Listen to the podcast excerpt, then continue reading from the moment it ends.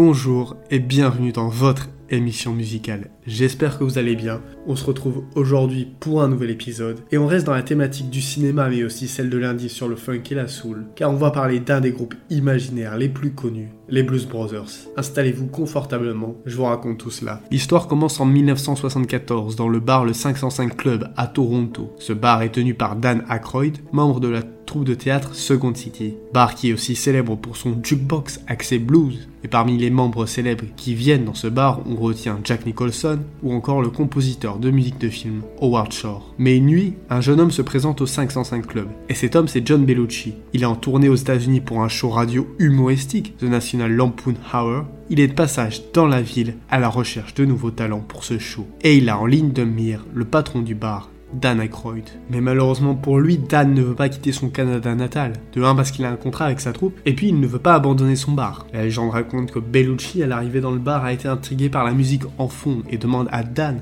quel est le groupe qui joue, et ce à quoi il rétorque que c'est un groupe local, The Don't Child Blues Band. Et oui, on ne peut pas faire plus local, puisqu'il s'agit du groupe de Dan quand il était à la fac. Et c'est sur cette discussion que commence l'amitié entre le grand Dan, fan de blues, joueur d'harmonica, et l'autre, le petit John, complètement excentrique, qui n'en a un peu rien à faire du blues. Ces deux amis seront réunis l'année suivante dans l'émission The Saturday Night Live sur NBC. La première apparition télévisée des deux compères se fait donc dans cette émission où ils sont déguisés en abeilles, avec pour surnom les Killer Bees. Mais le show fonctionne, à l'exception de ce duo des abeilles. Après chaque performance, le duo a l'habitude de débriefer ce qui va et ce qui ne va pas. John en a marre car il trouve que les sketchs sont nuls et plutôt pétifiants. C'est alors que Dan commence à jouer de l'harmonica pour rendre hommage à Chicago et au blues. Le producteur de l'émission accepte de donner une dernière chance au duo. Toujours déguisé en abeille, ils interprètent le standard de blues I'm a Killer Bee. Mais cela ne convainc toujours pas, ils sont relégués à chauffer le public pendant la pub.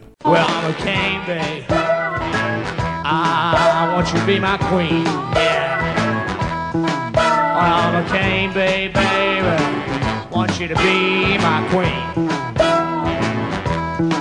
Well, together we can make honey, baby. The world has never seen. Okay, let's buzz a while. Dans le même temps, John Bellucci se tourne vers le cinéma et obtient son premier rôle dans Animal House, film produit par John Landis. Dan lui refuse, car il est toujours sous contrat pour le Saturday Night Live. Le tournage a lieu en Oregon, donc très loin de New York. Ses voyages fatiguent John et un soir dans son hôtel, il rencontre un musicien, Curtis Salgado, qui lui raconte qu'ils ont un ami en commun, Dan Aykroyd. Les deux se lient d'amitié. Curtis lui prête des albums de blues, et ça y est, John devient fan de blues, jusqu'au point de chanter avec Curtis le standard. Hey Bartender en imitant Joe Cocker.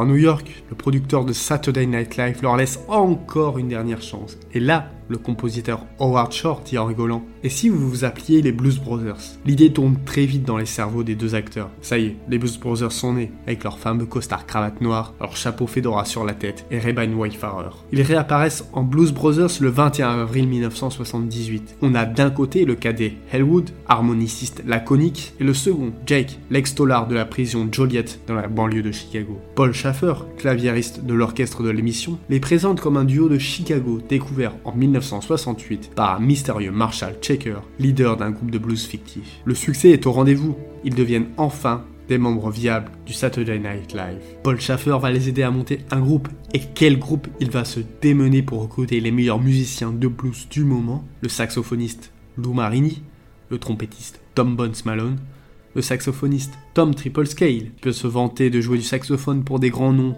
comme Rod Stewart ou encore Blondie. Schaffer suggère également d'embaucher deux autres pointures nécessaires au groupe de Jack Elwood, le guitariste Steve the Colonel et le bassiste Donald Duckton, membre fondateur du groupe mythique Booker T and the MGs. La section des cordes s'adjoint les services d'un autre mastodonte de la profession, Matt Guitar Murphy, camarade de jeu de Chuck Berry, Ike Turner, Etta James, que des grands. Réunir ces cracks ne s'avère pas aussi simple que de griffonner une setlist dans la marge d'un cahier. Bellucci les harcèle jour et nuit par téléphone jusqu'à obtenir leur aval, sans doute par épuisement, sûrement en leur faisant miroiter monts et merveilles. D'autres signatures sont obtenues plus facilement, ce sont celles des musiciens maison qui accompagnent déjà le comédien sur le plateau du Saturday Night Live. C'est donc avec ce super groupe que Jack et Elwood se produisent pour la première fois en concert à Los Angeles. Le spectacle est un succès avec 9 représentations tout l'été et grâce à cela, ils vont se faire repérer et signer leur premier album chez Atlantic Records, Briefcase Full of Blues, dédicacé à Curtis Salgado. L'album lui aussi est un succès, avec des millions d'exemplaires vendus, et c'est dans le livret de l'album qu'ils peaufinent leur fausse histoire, notamment comment ils ont découvert le blues dans un orphelinat catholique. Le titre le plus connu certainement de l'album est la reprise de Soul Band de Sam et Dave.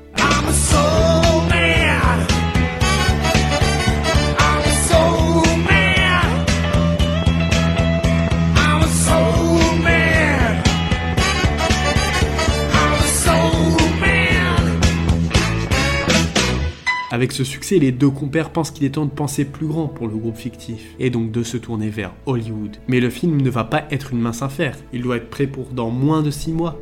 En août 1979. Mais il n'y a pas de scénario, puis on annonce des décors gigantesques, de nombreux effets spéciaux. Bref, c'est le bordel. La première ébauche du scénario est écrite par Dan Aykroyd, qui écrit en quelques semaines un script de plus de 300 pages. Script qui est retravaillé par le producteur John Landis pour enlever certaines digressions de Dan, dont notamment comment la bluesmobile arrive à réaliser des acrobaties aériennes. Le casting musical est hors norme, puisqu'on y retrouve par ordre d'apparition Ray Charles, Aretha Franklin, John Lee James Brown et Cap Calloway.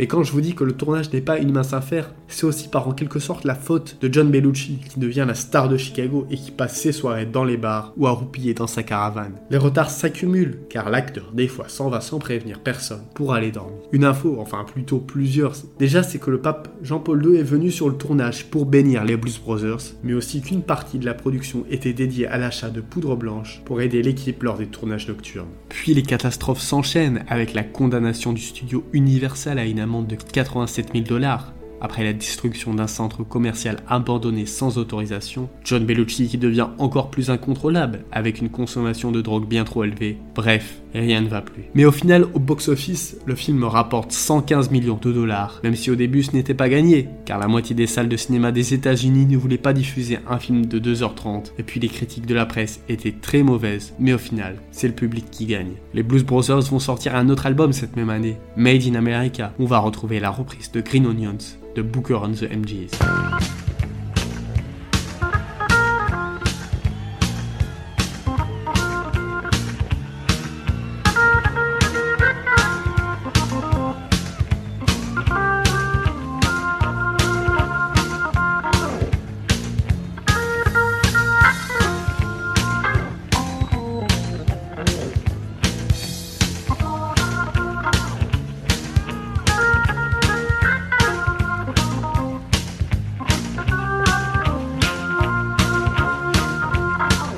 La légende des Blues Brothers ne dure pas dans le temps, car un an après la sortie du film, John Bellucci meurt tragiquement d'une overdose de speedball en 1982. Il devait jouer dans Ghostbusters à côté de son ami Dan. Au final, c'est l'acteur Bill Murray qui le remplace. Voilà, c'était tout pour cet épisode sur les Blues Brothers. J'espère qu'il vous a plu. Comme d'habitude, n'hésitez pas à le partager, c'est le meilleur moyen d'aider la chaîne. En attendant, moi je vous dis à lundi pour un nouvel épisode.